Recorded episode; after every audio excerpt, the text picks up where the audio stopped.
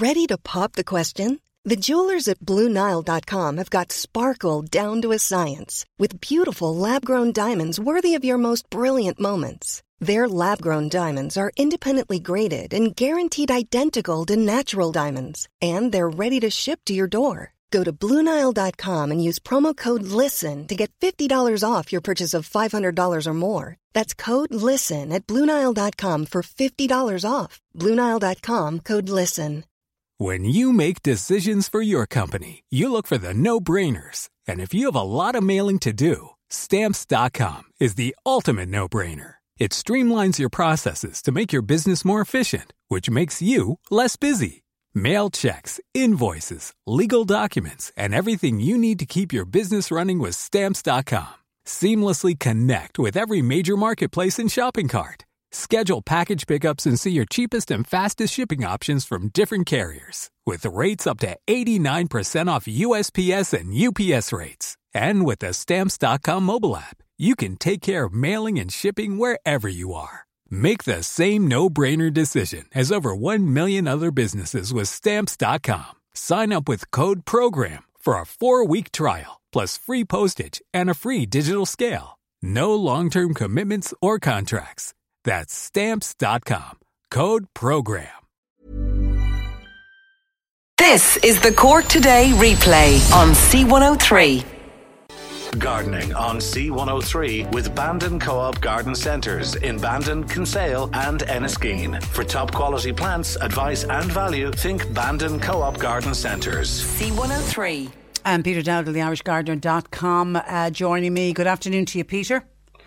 Good afternoon, Patricia. How are you? I'm very well, thank you. And just to listeners, you can stop calling, texting, and WhatsApping because we've got so many questions in for Peter. Not a hope of getting through uh, all of them, so you can stop, particularly calling because the phone lines are getting swamped uh, with uh, John Paul.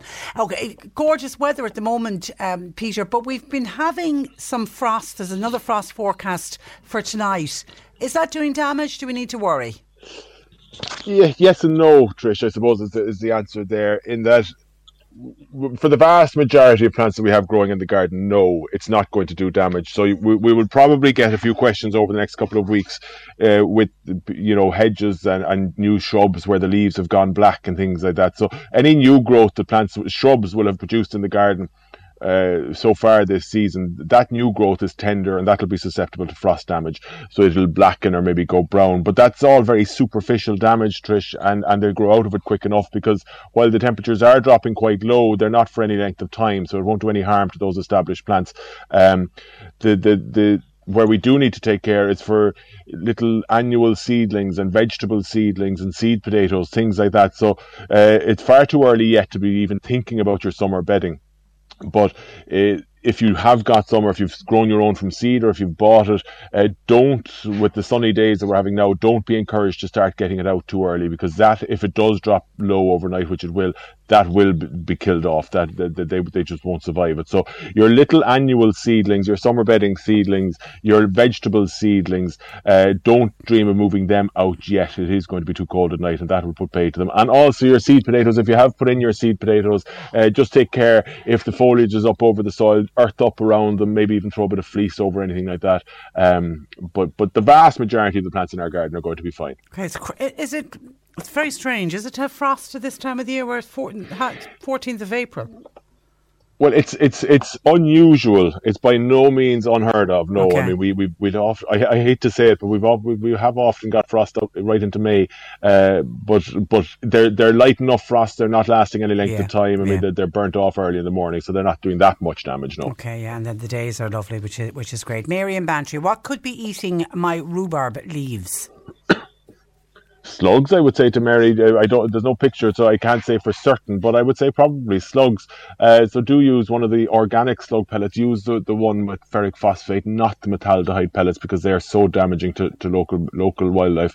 Um, or you could look at slug traps. You could look at barrier products. Like there's one called Slug Gone, which is a wool pellet, which acts excellently as a or works excellently as a, a barrier to stop the, the slugs and snails getting at the rhubarb. So I would say that's what's doing it. Or you could be like me. I've had a hedgehog in my garden for the last number of years and I haven't had a slug since. Aren't you lucky? I didn't know that. Yeah, I didn't yeah. know. The last oh, couple you of are years, blessed. They're lovely we, to watch. We we discovered one night with this very unusual sound coming from the two hedgehogs. We discovered hedgehogs in our garden, and then I noticed that I didn't have to put on any more slug pellets after that. They seem to be there every year, year on year. So it's terrific. Now, Breda in Ballyhay is very concerned about her holly tree. She has this holly tree. She reckons it's planted well over sixty years ago always laden with uh, berries, uh, more so last year than ever before. But last couple of months, it's shedding a lot of leaves, and she's afraid of losing it. Is there anything she can do? Yeah, it's a holly leaf blight is what it sounds like. It's a fungal infection. It's it's become it's it's a relatively new problem only over the last twenty years, but we have seen it a lot, particularly down around here over the last five or six years, even ten years. Um, so what to do? It's it's kind of cultural control is the first step, if you like, Patricia. Know what that means is you you physically remove as much of the infected material as possible. So prune off any any growth that is dropping leaves or has any signs of infection. Like you you might see mottling, very kind of uh, ugly looking mottling on the leaf. So that that's a sign of it. So any any leaves that have that mottling or they're, they're discolored at all, uh, or they're dropping the leaves, prune them off. Okay. Now it's also important that you maintain good hygiene where possible, and this isn't always practical, particularly around the base of a mature holly, Patricia. That you you remove any dead or infected material from around the ground because that the spores will just go back into the soil. So remove them, prune off the infection, then you treat the infection. And again, it's my my go-to fella, which is the copper sulfate, which is a very good broad spectrum organic fungicide. So make a solution of the the copper sulfate with water drench as much of the holly plant and the soil around it as possible, and that will hope to control the leaf blight. Uh, and then just feed the plant, feed it to keep it healthy, something like the Nature Safe seaweed feed or something like that. Um, then, as I say, you cross your fingers and Yeah, hope for the best. But crossed. it, that, that, it, it probably will work if you do all those steps. You will probably most likely be successful. Okay, there's no how you can unbreathe. Uh, Marie in Cobh wants to know can you slip a forest flame and what's the best time of the year to do it? Well, you can. Uh, you would be still a bit too early. So what you what you do with the, the forest flame is the same as what you would do with the vast majority of our garden shrubs. Actually, it's what's called a, a, a nodal cutting. So you you you semi ripe. So the semi ripe nodal cutting means that you're taking semi ripe wood, which is growth that's produced this year. But not yet, if you like. So you would do it in June or July. Take a cutting of this year's growth. Take about four with the with the forest flame. I would take about four or five inches of a cutting. The base of the cutting has to be at a node. Now a node is just quite simply where the, the leaf meets the stem. But that's where the magic that's the magical part of the stem because that's where all the auxins and all the hormones are. It's at these nodes. So uh, if you if you cut between a node, that's never going to come to anything, just rot. So the cutting will rot off. So the base of the cutting has to be at a node. Um, as I say, about four or five inches in length. Remove what we call the terminal bud, which is the topmost bud on the cutting, which might be a flower bud or a leaf bud, but just remove that. And then remove everything, Trish, but one or two leaves, leave them on the cutting. Uh, and when you're removing the leaves, don't peel them because you can end up peeling a bit of the bark of the cutting too, and that's where, and that's where infection will get in. So use a scissors or very good secateurs. Remove all but one or two of the leaves. Base of the cutting will be at a node, into a bit of rooting powder, into some compost. Uh, as I say, if you do that June, July, August, I would expect you to see that begin to root after four or five weeks. Okay, Anne says, How do you prune the stalk feathers on a pampas and how far do I prune them to? Well, the, the the the feathers or the plumes, they're the kind of the flowers, if you like. So all you do is you you, you follow that whole stem down to ground level. Uh, that stem itself isn't going to flower again for you. Uh, you will the, the plant if it's if it's uh, all good and all healthy will produce more flowers, but on new stems. So that stem that flowered last year, you can remove that to ground level. Okay, and then Mary from the Wild West sent in a WhatsApp that we came in in time, so we were able to get it on to uh, Peter uh, to say, Hi, Peter and Patricia. I saw this last week, must have one. And then she's taken a photograph. Can you identify, please? Would it be a variety of Berberis? And it's beautiful. Yes, and it is a variety of Berberis, and it is beautiful. It's Berberis darwinii, lovely evergreen Berberis with those gorgeous orange flowers, uh, and it's a stunning plant. Loved by the bees, actually. It's a good one because it flowers quite early in the year. It flowers depending on what part of the country you're in, anytime really from December, January, right into May, June. Um, uh, and the bees love it at that time of the year. The pollinators love it, so it's, a, it's an important plant to grow. It's also it's evergreen. It's quite thorny, so it, it makes quite a good refuge for birds to build their nests in as well. So it's a good plant to have for, for local biodiversity.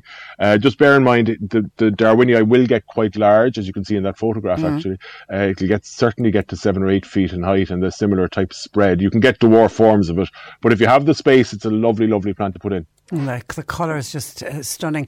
Uh, could you please ask ask Peter about black spot on roses? I've tried everything in the last two years. Sprayed, I've mulched them. I seem to be picking black spot leaves off on a daily basis. Well, this goes back to what we were talking about with the holly and the leaf blight. So. It, it, it's again it's cultural control so pruning off the infected growth but with if i take a step back it's it's much easier to prevent plants getting a fungal infection than it is to control it when they have it. So uh, the best thing to do now is to try and prevent that. It's too early for roses to have developed black spot yet, so we can take action. So good pruning is necessary, which is hopefully been done by now.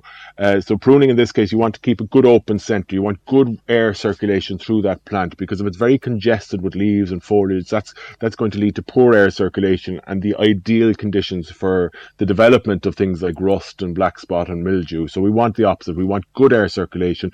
So if that means pruning to all and just leaving three or four little main stems, that's fine because you'll get plenty of growth from those three or four stems during the season. But make sure that those three or four stems aren't facing in, like crossing each other. Make sure they're all facing away from each other, okay? So good pruning. Uh, then drench it again with the copper sulfate mixed with water. Mix the, the soil around the rose and the rose itself. Feed it. Uh, and rose is like a specific rose food, and uh, they're, they're, quite hungry feeders. The more you feed them, the better they'll do. And I would use the, the, the Gouldings. It's another Irish brand, the liquid Gouldings liquid rose food. So feed it to keep it good and healthy to stop it getting the infection in the first place. Drench it with the copper sulfate, prune it. Um, and then what I would say to you is this, and this is what I've discovered over the years: if it still gets black spot, life is too short. Take it out. Take it out. But you can't right. put another there. rose back in there. No, you can't. No. no. you can't. Not right in the same spot, but you can somewhere else in the garden because there was a rose called Iceberg, which is a lovely white uh, Floribunda rose, and I absolutely adore it. Uh, and I tried growing it for many years. But after I, this is going back quite a while now, Trish, but after about 10 years trying to grow it, it kept getting black spot. I just gave up on it and I said, life is too short for this. Took out the, the, the iceberg uh, and I grow other white roses like Winchester Cathedral now and things which are don't really get it. And so there are so many roses available. If your one is a, is one that's prone to getting black spot, bite the bullet and get rid of it. Yeah, absolutely. Okay, for Peter, I have I planted my spuds back in March. Now the leaves are coming up over the earth, but I've noticed yellow and black leaves. Will this affect the new spuds? Shouldn't the, the, the, that's the low temperatures that I spoke of there at the start to, to be careful that we are going to get low temperatures again over the next few nights. That's super, hopefully superficial damage. Now it's impossible for me to say that accurately without seeing the picture but I would imagine that it's just frost damage. So that's why it's so important to earth up around them. So when, when they're as he describes there they're just above the solid surface. Earth earth up again around them uh, and I think they'll be okay Tom ha- planted a laurel hedge 12 months ago. All seems to be doing well except for one patch. I assume, says Tom, that it's some kind of bug. I've sprayed with bug spray twice and with rose clear twice, uh, but it's not doing very well. It now seems to be spreading to laurel plants on either side. Could Peter recommend what it could be and what I can do about it? Well, the very first thing I would say to Tom is you've sprayed poison on the ground four times without really knowing why or what you're treating. So be very careful. Like these are nasty, nasty chemicals like that you're spraying onto the the like you wouldn't you wouldn't dose a poisonous medicine into yourself if the doctor didn't tell you it was necessary. So we'd have to be careful. Like just to say I poured bug spray and I poured uh, rose clear on it four times over the year like we have to be more responsible than that. And I'm sorry, no, that's not you didn't want me to start into a rant, but we have to be more responsible than that. Like it could be fungal, so we're putting insecticides which are killing the bees and ladybirds onto the hedge, and having no effect at all.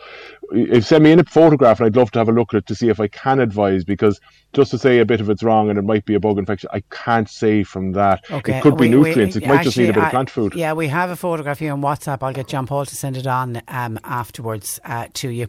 Okay, let me go to some of the other texts coming in. Hi, uh, Peter. Do you have to water bare root roses once planted? Yes, definitely. And in fact, any bare root plants, uh, your kind of window to plant them is up to, I suppose, really the last few weeks up to the end of March. Um, but yeah, they will require, they're not in their own little root ball, if you like, a potted plant would be. Uh, so you will have to water them well now uh, and throughout this growing season, not forever, but just for the first growing season, Trish, until they get well established. Uh, but yeah, do pay attention to watering them. Liz says, uh, Hi, Dermot. Ron Gardner, it's Peter. Uh, can I put my yucca plant outside now? They've got very big for my conservatory. Can you move them outside? Ooh, depends on the yucca, Patricia. If they're doing well in the conservatory, I certainly wouldn't move them out in one go. Okay, so the reason I'm hesitating is there's some yucca varieties which won't survive outside in Ireland. They will in Spain or Portugal, but not here. Um, then there are some varieties which will survive outside here. So that's why I said it depends on the variety. So there's one Yucca flaccida and Yucca gloriosa, which will survive outside here. But if it's not that variety, or one of those varieties or species rather, then uh, they won't be hardy outside. So even if it is Yucca gloriosa or Yucca flaccida, one of the ones which will survive outside here, if it's been grown in a conservatory up to now, it'd be too big a shock to move it out in one go, particularly when we might get to zero degrees. You know what I mean? So you'd have to, even if it's an outdoor variety, you'd have to acclimatize it by moving it out for a few hours each day. And I wouldn't even begin to do that until probably middle of May. Uh, but first things first, send us in a picture and we'll see if it's an indoor or an outdoor one. Okay. Hi, uh, Eileen and Clon. What tree, Peter, would you recommend to plant as a Christmas tree in a coastal garden? I would like to plant a tree that would give a nice shape for Christmas time and then be able to put decorations uh, on it over the Christmas period. Thanking you. Lovely. Um, I, I think I would probably go for, this is what's most commonly grown as the cut Christmas tree nowadays. It's the Nordmann fir or Abies, A B I E S, Abies nordmanniana. Um, it's a quick Google for Nordmann, N O R D M A N, Nordmann fir, uh, and that'll take our coast, coastal conditions and it, it, it, it gets the perfect Christmas tree. Like we used to, we used to, grow, and they're still available, the, you know, the noble, noble fir, isn't it? Um, but they don't always get give you that perfect shape. Whereas the Nordmann fir gives you that that Christmas card, Christmas tree It shape, does, very yeah. very naturally with very little pruning. So that's what I'd go for in that situation. Lovely idea. And Mary has a chrysanthemum in a pot and she's noticed it has some green fly on the leaves. What can she do to save it? What I would do in the first instance, actually, if it's not too much of a trish, I'd just get a scissors and remove the, the couple of shoots uh, that have the green fly on it and throw them in the compost bin, and that, that might be enough to take care of it. If not, you can you could do one or two things. You could give it a drench of the garlic wash, which we've mentioned our, many times in this program, Trish, where you, where you mix garlic with water, uh, water it onto the, the plant, and it makes the plant unpalatable to the green fly. Or there's another thing which is very very good, and it's a product called Grazers. So Grazers do a range of environmentally sound products where they, they work with the plants to, to fight off insects. So it's they're all based on different formulations of calcium.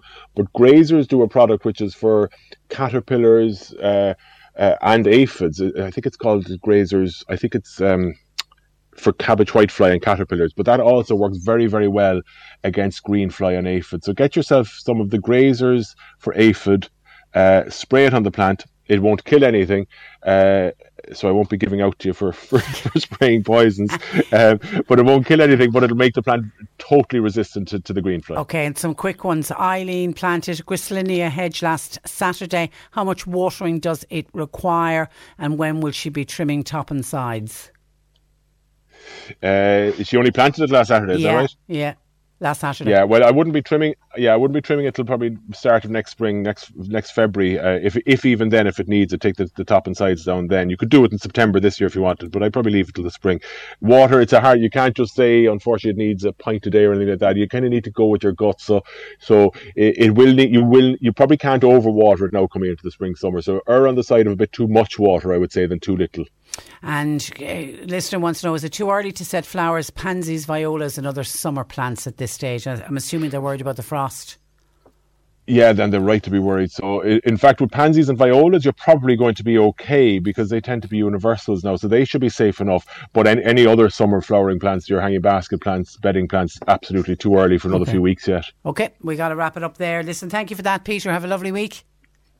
And do. thanks, Trish. And we'll talk again uh, next week. That is Peter Dowdall, the IrishGardener.com. And keep a look out. I s- I saw him last uh, Friday where he does the live Facebook uh, Q&A session. It's really good. Flexibility is great. That's why there's yoga. Flexibility for your insurance coverage is great too. That's why there's United Healthcare Insurance Plans. Underwritten by Golden Rule Insurance Company, United Healthcare Insurance Plans offer flexible, budget friendly coverage for medical, vision, dental, and more. One of these plans may be right for you if you're, say, between jobs, coming off your parents' plan, turning a side hustle into a full hustle, or even missed open enrollment. Want more flexibility? Find out more about United Healthcare Insurance Plans at uhone.com. Planning for your next trip? Elevate your travel style with Quince. Quince has all the jet setting essentials you'll want for your next getaway, like European linen, premium luggage options, buttery soft Italian leather bags, and so much more. And it's all priced at 50 to 80% less than similar brands. Plus, Quince only works with factories that use safe and ethical manufacturing practices. Pack your bags with high-quality essentials you'll be wearing for vacations to come with Quince. Go to quince.com slash trip for free shipping and 365-day returns.